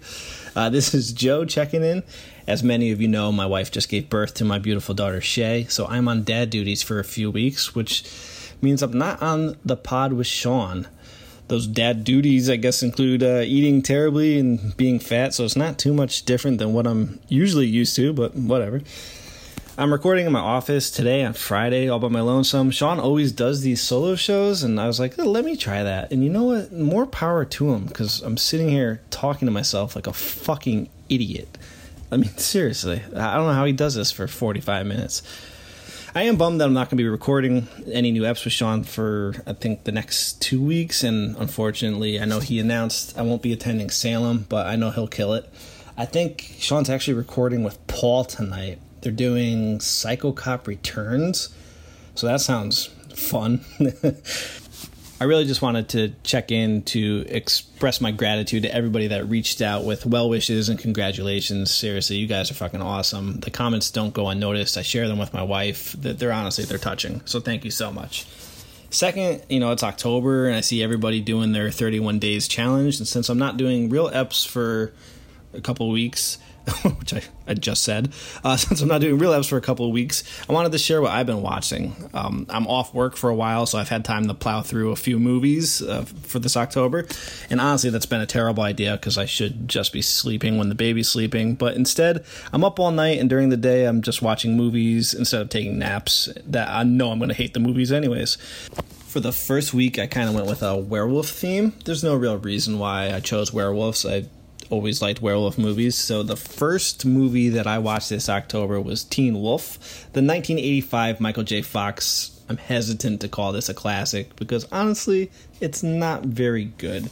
Um, I loved this when I was a kid. It doesn't really hold up that well. I mean, this is the type of movie that could only have been made in nineteen eighty-five. Can you imagine one of like the biggest sitcom stars like Michael J. Fox was, Alex B. Keaton in Family Ties? Can you imagine someone like that today? Like, I, I don't know, that portly guy from Modern Family being a, a, a werewolf that is good at basketball? I mean, that's that's the whole premise. I can see why I liked it when I was a kid. I mean, honestly, the werewolf itself doesn't look that terrible. I mean, it looks pretty cool. It's a harmless film. It, it's innocent. It, it is fun for what it is. it's not something that I would ever really be in a hurry to go back and revisit. Uh, I didn't hate it. I think a lot of that had to do with the nostalgia factor. I can't believe they played the entire fucking basketball game at the end. I mean, they, they show like four quarters of this game, and it sucks. These guys suck at basketball, both teams. I mean, high school sports, they suck anyways. This game sucks. It goes on for way too long, and he doesn't even use his wolf powers. Total bullshit. All that said, though, I didn't hate it. It's average at best. I gave it two and a half stars out of five. The second movie that I watched was nineteen eighty-one's The Howling. It's obviously, in my, not obviously, people have opinions. In my opinion, it's the lesser of the nineteen eighty-one werewolf movies, the other one, of course, being An American Werewolf in London, which I think is not only the greatest werewolf movie of all time, but one of the greatest movies ever made. However, The Howling is still pretty damn good. Uh, Joe Dante directed it. He also did Gremlins, The Burbs, some other things. uh, but he's, he's a cool guy. Um, The Burbs is fantastic, but The Howling is an interesting movie. It follows Dee Wallace, who you know from E T fame. Uh, she is a news anchor, and she's being stalked by a serial killer. She has a near-fatal encounter with the serial killer, and she's traumatized by that, so they send her to a colony to uh, for some type of therapy. Uh, the people there are not what they seem. And eventually werewolves start showing up and fucking everything up. But the werewolves kind of look like shit in this. Uh, they're like too goofy. They're hairy. I mean, of course they are. They're werewolves. But I don't know. The costumes didn't really do much for me. That being said, it's still an enjoyable movie. One of the more enjoyable werewolf movies. I uh, gave it three and a half stars out of five. I definitely recommend it. I mean, like I said, I would rather go to American Werewolf in London, but The Howling's still a pretty fun time. The third movie that I watched was Teen Wolf two. Oh man, what a piece of shit. I cannot believe that Jason Bateman like got Hollywood work after this movie. It's incredible. There's scenes in this that just straight up give you the chills. I mean, there's a boxing match where uh, it's like nobody had ever watched boxing before. The, it's wrestling, it's mixed martial arts, and all this is at like a college. The, somebody should be very alarmed that all this is happening during the match. There's a professional dance number where everybody like this is happening at a college, and the fucking wolf is singing Do You Love Me, and everybody's a professional dancer, and he sings the entire song. I mean, the entire song, not just like the first verse and the chorus and then like a prolonged chorus. He sings the entire fucking song. It's incredible. Teen Wolf drives like a stupid asshole, runs people off the road. It it doesn't. He's related to the wolf in the first one. Uh, they're cousins. The Michael J. Fox's dad shows up. I, I don't know what's going on. It runs in the family, but there's also a professor professor that's a wolf too, I guess, that comes out at the end. There's a frog fight. They're, they're dissecting frogs. If somebody yells frog fight, like there's a food fight. It's the most. It's, it's asinine. I, I cannot believe this movie was ever made. Ever. One and a half stars out of five. The next movie I watched was I Was a Teenage Werewolf from nineteen fifty-seven. I chose this because in the book It, our main child characters go to see I Was a Teenage Werewolf in the theaters.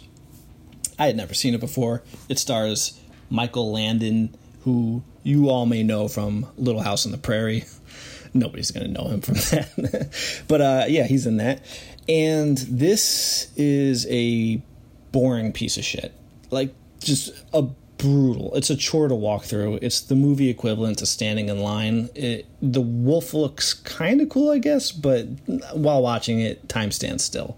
For me, I would recommend skipping it. I gave it one star out of five. The next movie that I watched was Ginger Snaps from the year two thousand. I had seen this when it first came out. It had a lot of hype around it. I didn't remember all that much about it. It's fun. Uh, I, I enjoy it. It's it's a unique take on the werewolf lore. The two main characters are, are very enjoyable to watch. I like the story. I think the biggest downfall is that when the wolf finally transforms, I mean, it's cool because you don't. She doesn't turn. Spoiler alert. She doesn't turn into a wolf right away. It's kind of a prolonged process. She's turning. Her sister's trying to save her. And when she finally turns, the wolf looks like a fucking ball sack. I mean, it looks terrible. It, all these make me appreciate American Werewolf in London so much more, because that transformation, that wolf, it looks great. These wolves, they look like shit. I mean, whatever. I know, I know money's hard. What money's hard. I know. I know that like some movies don't have the budget that other ones do, but sometimes the wolves, man, they look so shitty. It pisses me off. But this was a fun ride. Uh, three stars out of five. Next up, I keep saying next. I don't have any cooler transition words. Sorry. Um, but next I watched Dog Soldiers from two thousand two from director Neil Marshall, who I'm a big fan of. I think The Descent is one of the best. I was going to say the best movies of the last decade, but I guess two thousand five is uh, over a decade ago, which is fucking insane to me. But The Descent is a fantastic movie. Dog Soldiers is his, I think it's his first, his first directorial debut. Um, I had seen this in college, didn't remember too much. Another one, I, I thought it was really fun. It, this shows his potential as a director. He's always been big on the gore. Uh, the action in this movie is fun. There are some parts that kind of drag, but the movie's very charming. It actually reminded me a lot of Peter Jackson's Bad Taste. I mean, it's not nearly as low budget as Peter Jackson's Bad Taste. I think it pretty much reminds me of it because it takes place in a house and they're fighting things with guns, uh, like in a stairwell.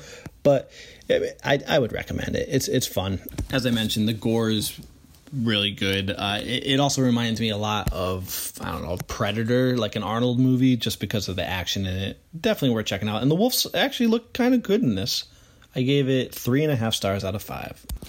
Next was Late Phases from two thousand thirteen. Was it thirteen? Let me let me check that. two thousand fourteen, my bad. So Late Phases from two thousand fourteen. Uh, I had never seen this before. This movie was about a blind man who moves into a retirement community. Uh, there is a werewolf attack. The neighbor gets it. His dog gets it. And they find him. He's, you know, covered in blood. He's shaken. And I, I love, he's like, that was a fucking werewolf. He he just knew. I mean, sometimes you just know, I guess. um, so the movie's him just kind of preparing for the next werewolf attack. And he thinks that the werewolf is close by in this community. And it, honestly, it was surprisingly tense. Uh, again, there were some parts that dragged along, but the ending, the final act was pretty damn good. Um, but this is another movie where I thought the werewolves looked like shit. Damn it. It takes away from it for me. I know there's going to be people screaming like, Joe's a fucking asshole. Sorry. I thought these werewolves looked like shit. But I enjoyed the movie. I would recommend checking it out. Uh, I gave it three stars out of five. And to finish my werewolf week, I went back to the beginning, nineteen forty-one, Universal Monster, The Wolfman. I personally think it's a masterpiece. Uh, it's, uh, you know, it's slower by today's standards. I was complaining about the other movies with parts that drag. And although this is slower, I didn't really feel like they dragged, if that makes any sense at all. There's parts without action, but I was still invested with the story. Thought the acting was good. It, just something about the way that it is shot with the fog, and it's in black and white, so I can't say that the color, but like, you know, it's just like a dark, gloomy feel. Uh, it, it just adds to the atmosphere of it. You have the Wolfman, who, by the way, I think this werewolf looks fucking awesome. Uh, you have him just kind of like peering around trees and like dark cemeteries. I love it. It's everything that like a spooky nineteen forties movie should be. I can see people being spooked and like unnerved by this in nineteen forty. Why I can see that, I have no clue because I wasn't there, but I can see it. I love it. Uh, you know, I would probably say five stars, four and a half stars out of five. Obviously, obviously. Uh, def- if you haven't seen it, definitely check it out.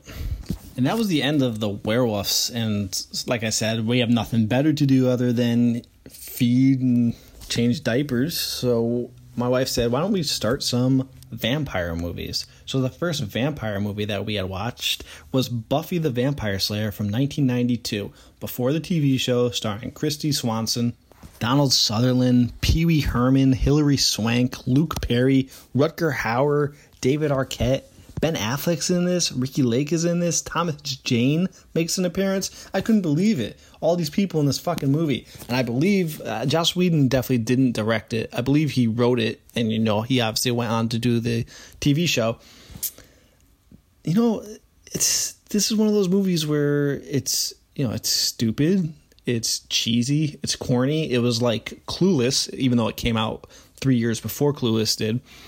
I mean, it's so nineties it hurts, but uh, it was fun. You know, it's it's not going to win any awards. I can see why it had a cult following. It's nothing like the T V show either, but it was just a, a fun, kick-ass ride. I, I enjoyed it.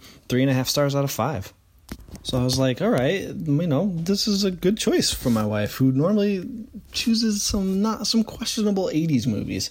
So I was feeling high of Buffy the Vampire Slayer. And then she recommends watching Once Bitten, nineteen eighty-five, starring Jim Carrey. This is a little fucking rough. There's a vampire who is with Cleavon Little from Blazing Saddles, and she needs to suck a virgin's blood before midnight, and Jim Carrey is that virgin. He's trying to get laid. I don't know. Jim has some lines that, that show the comedic brilliance that will come within the next decade. I mean, this is ten years before Ace Ventura, which is crazy. ten fucking years before. Yeah, the, I mean, he has a bit about a hamburger being like still mooing. It's the most burnt hamburger ever. And that that, that made me laugh. But the, the laughs are too few and far between. It didn't really do much for me. It's not abysmal. It's not the worst made movie I've ever seen. The story is fine enough. Just pretty pretty damn dull. I gave that two stars out of five. And finally, the last vampire movie that we watched for our, our first week of Halloween, October, was Transylvania six five thousand. This is another star-studded cast, uh, another movie from nineteen eighty-five. This has Jeff Goldblum, Ed Begley Junior, Gina Davis, uh, Michael Richards, Carol Kane, Jeffrey Jones, that asshole's in here. That piece of shit. It's a pretty interesting story. Uh, the Jeff Goldblum and Ed Begley Junior are newspaper writers. They're going to investigate a Frankenstein monster in Transylvania. They go there to get the story, and while they're there, they encounter other like classic Universal monsters. It's fun. I mean, it's nothing great. It only cost three million dollars to make, and it made seven million dollars, so that that was good. It's not loved by the critics. I, I can see why. It's, you know, again, it's not great, but if you throw this on at a Halloween party, kind of like a background noise, people looking up at it, it it's fun. It's fine. Two and a half stars out of five. And that was all we've watched so far. Uh, thanks for listening to me bullshit about it. We want to watch Fright Night, uh, the original, the sequel, and the remake with Colin Farrell. Try to squeeze those in. We want to do all five Phantasm movies. Kind of excited for that. I want to get the uh, two Pumpkinheads. I know there's four, but I'm not counting the sci-fi ones. I want to do the two Pumpkinhead movies. I have a Frankenstein week lined up with Frankenstein, Bride of Frankenstein, Son of Frankenstein, House of Frankenstein, Abbott and Costello, Meet Frankenstein. I was a teenage Frankenstein, which that's going to fucking suck. I can't wait. Dracula versus Frankenstein, another one. Going to be fucking abysmal. And I'm so excited. And I don't know why, because they're, they're not even going to be bad good. They're just going to be boring. They're going to be so dull. I don't want to be like, why, why was I excited for that? I have The Reanimator, Bride of Reanimator, Beyond Reanimator lined up. Night of the Comet, which I can't wait. I love that movie. Dawn of the Dead, which I have never seen. Been wanting to. Shaun of the Dead, Nightbreed, Halloween three, Trick or Treat, Halloween. We're actually going to be going to Connecticut Cult Classics. They're doing Halloween and Halloween two, a double feature. Cannot wait for that. It's going to be fucking fantastic. So if you're in the area, please check it out. That was all. I just wanted to check in, try this whole solo thing. Uh, it sucks, so Sean can do these from now on. uh, thank you all again for reaching out with your well wishes. Like I said before, I really do appreciate it. I don't know if Sean plugs himself, but uh, you guys can find me on social media. You know where to go. I'll be back with Sean. I can't wait. This is so much better doing it with Sean. Uh, apologies to everyone that's going to Salem that I won't be there. Like, you really give a shit. Apologies. Uh, but I'm sorry that I won't be there with Sean. but we'll uh, things will be back to regular in a few weeks. So uh, what, what does he say? For Sean, this is Joe. Adios.